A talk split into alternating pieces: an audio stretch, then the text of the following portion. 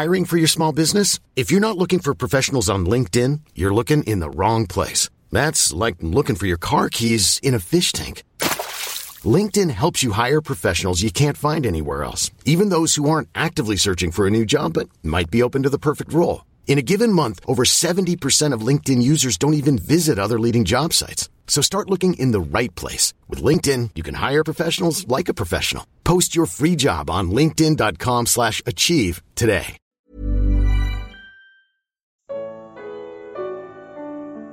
O que era necessário?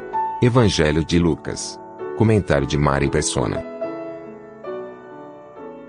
Antes de entrar nos detalhes da profecia que fala dos momentos que precedem sua vinda para reinar, Jesus revela que sua rejeição pelos judeus seria a condição necessária para ele voltar e estabelecer o seu reino. Ele diz: antes é necessário que ele, o Cristo, sofra muito e seja rejeitado por esta geração. Lucas dezessete, vinte e cinco. A sua rejeição desencadearia uma sequência de eventos que marcariam o fim de uma era e o início da atual dispensação. Então ele começou a ensinar-lhes que era necessário que o Filho do Homem sofresse muitas coisas e fosse rejeitado pelos líderes religiosos, pelos chefes dos sacerdotes e pelos mestres da lei, fosse morto e três dias depois ressuscitasse. No último e mais importante dia da festa, Jesus levantou-se e disse em alta voz: se alguém tem sede, venha a mim e beba. Quem crê em mim, como diz a Escritura, do seu interior fluirão rios de água viva. Ele estava se referindo ao Espírito que mais tarde receberiam os que nele crescem. Até então, o Espírito ainda não tinha sido dado, pois Jesus ainda não fora glorificado. Isso você encontra em Marcos oito, trinta e um e em João sete, trinta e sete ao trinta e nove.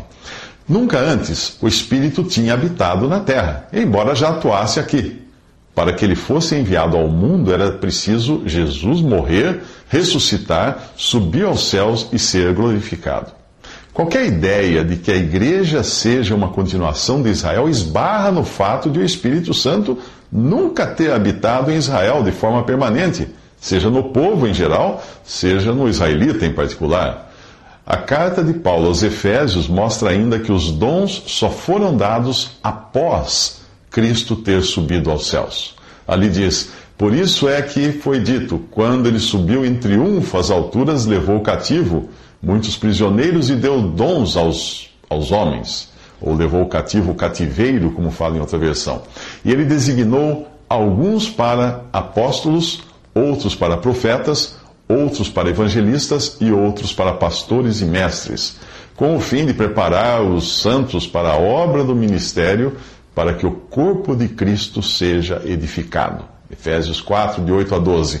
Você entende agora a razão de, em Mateus dezesseis, dezoito, Jesus ter usado o verbo no futuro, quando disse a Pedro: edificarei a minha igreja? Foi para edificá-la que ele deu os dons, o que só aconteceu após ele ter morrido, ressuscitado e subido aos céus. Boa parte da confusão que você encontra na cristandade hoje se deve ao fato de muitos não entenderem que Deus possui dois povos, dois povos distintos, igreja, que é hoje, e Israel, que foi no passado.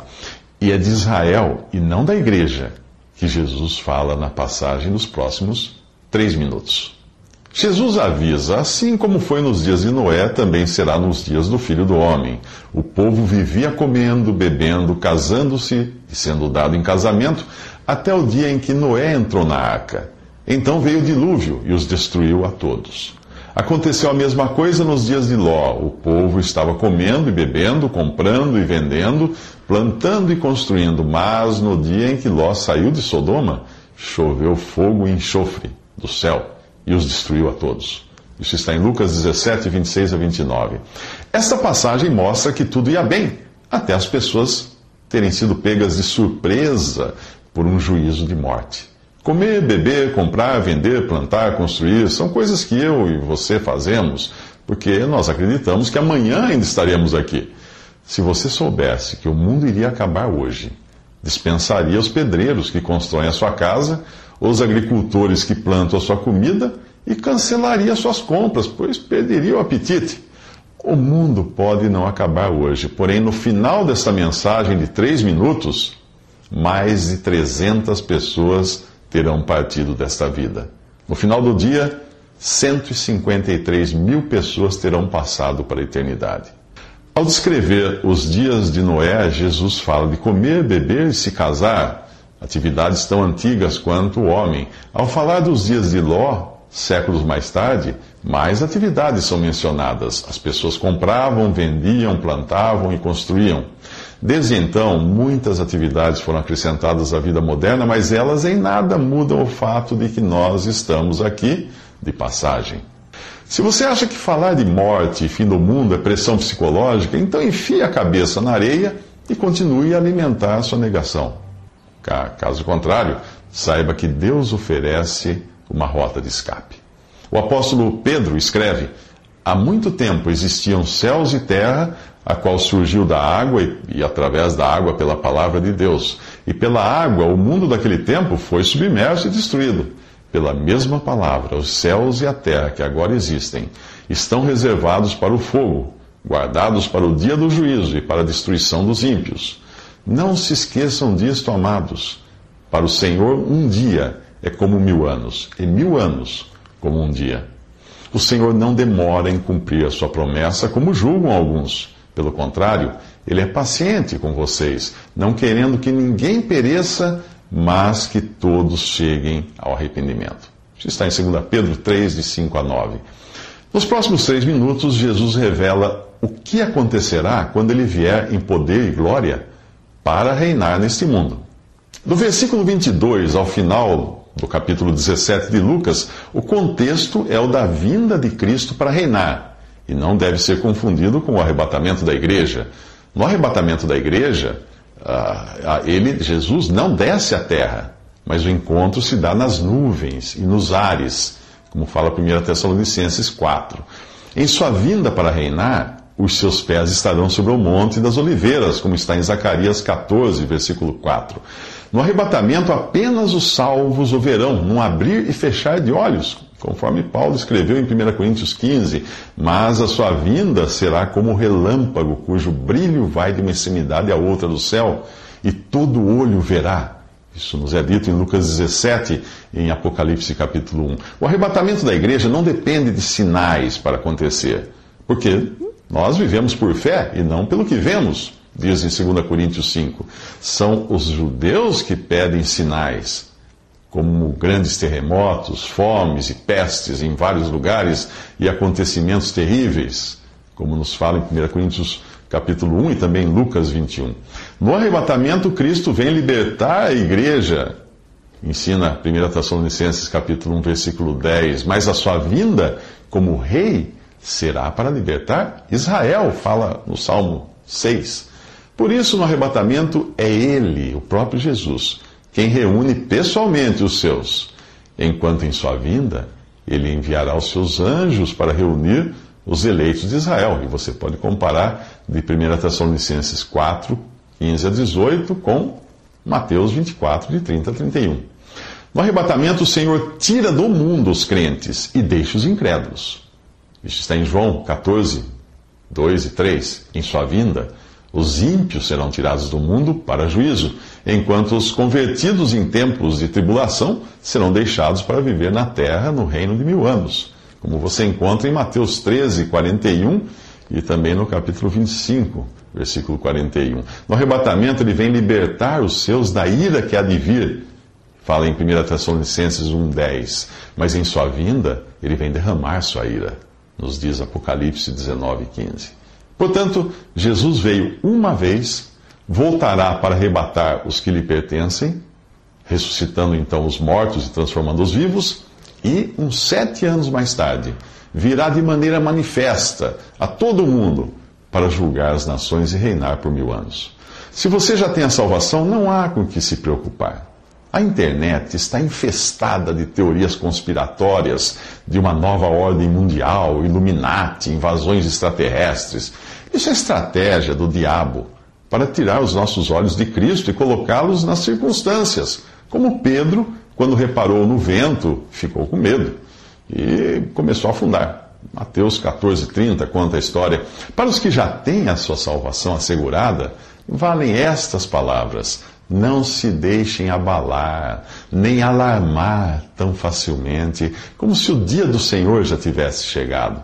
Isso fala de dois Tessalonicenses dois, versículo dois. Afinal, quando você se converteu deixando os ídolos, a fim de servir ao Deus vivo e verdadeiro, não foi para ficar amedrontado com conspirações, mas para esperar dos céus a Jesus, que nos livra da ira que há de vir. primeira Tessalonicenses um, de nove ao dez. Os versículos seguintes apresentam o cenário na terra por ocasião da vinda de Cristo para julgar as nações e estabelecer o seu reino. Ali diz: acontecerá exatamente assim no dia em que o Filho do Homem for revelado. Naquele dia, quem estiver no telhado de sua casa não desça para apanhar os seus bens dentro de casa. Semelhantemente, quem estiver no campo não deve voltar atrás por coisa alguma. Lembrem-se da mulher de Ló. Quem tentar conservar sua vida, a perderá. E quem perder sua vida, a preservará. Eu lhes digo, naquela noite duas pessoas estarão numa cama. Uma será tirada, a outra deixada. Duas, duas mulheres estarão moendo trigo juntas. Uma será tirada e a outra deixada. Duas pessoas estarão no campo. Uma será tirada e a outra deixada. Lucas dezessete, de trinta a trinta e seis. O capítulo vinte e quatro de Mateus, que trata dos mesmos eventos, diz assim: como foi nos dias de Noé, assim também será na vinda do Filho do Homem. Pois nos dias anteriores ao dilúvio, o povo vivia comendo e bebendo, casando-se, dando-se em casamento, até o dia em que Noé entrou na arca. E eles nada perceberam, até que veio o dilúvio e os levou a todos. Assim acontecerá na vinda do Filho do Homem. Mateus vinte e quatro, trinta e sete. Repare que foi o juízo de Deus que levou a todos pela morte naquelas ocasiões. E será também o juízo que descerá como abutre, fazendo distinção entre duas pessoas ocupadas numa mesma atividade. Uma será tirada pela morte e a outra será deixada, como fala em Lucas dezessete, trinta e seis. Apesar de alguns interpretarem essas passagens como o arrebatamento da igreja, elas falam de juízo e morte. Quando Cristo vier reinar, ele separará os bodes das ovelhas, tirando uns e deixando outros para habitarem no seu reino, na terra, junto com o remanescente de judeus convertidos, que ele chama de meus pequeninos irmãos, em Mateus vinte e cinco, nas passagens de trinta e um a quarenta e seis. Quando os discípulos perguntam onde ocorrerá esse terrível juízo discriminatório, Jesus responde: onde houver um cadáver, ali se ajuntarão os abutres. Lucas dezessete, trinta e sete. Abutres ficam pairando sobre suas vítimas até a hora do mergulho final para despedaçá-las. E assim será na vinda de Cristo. Naquele dia, o Senhor irá tirar da terra todo aquele que não servir para viver em seu reino. Os que restarem entrarão com seus corpos físicos, seus corpos naturais, no reino que irá durar mil anos. Nesse capítulo dezessete de Lucas, o Senhor falou de exercitarmos um espírito de graça em perdoar, de humildade no servir, de gratidão como a do leproso curado e de vigilância aguardando por sua vinda. Nos próximos três minutos, ele abre o capítulo dezoito falando de perseverança na oração.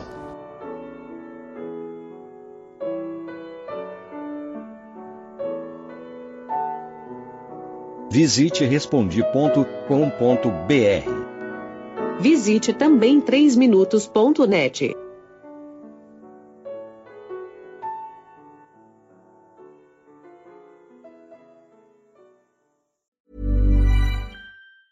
Ever catch yourself eating the same flavorless dinner three days in a row? Dreaming of something better? Well, HelloFresh is your guilt-free dream come true, baby. It's me, Kiki Palmer. Let's wake up those taste buds with hot, juicy pecan-crusted chicken or garlic butter shrimp scampi. Mm. Hello Fresh. Stop dreaming of all the delicious possibilities and dig in at hello fresh ponto com. Let's get this dinner party started.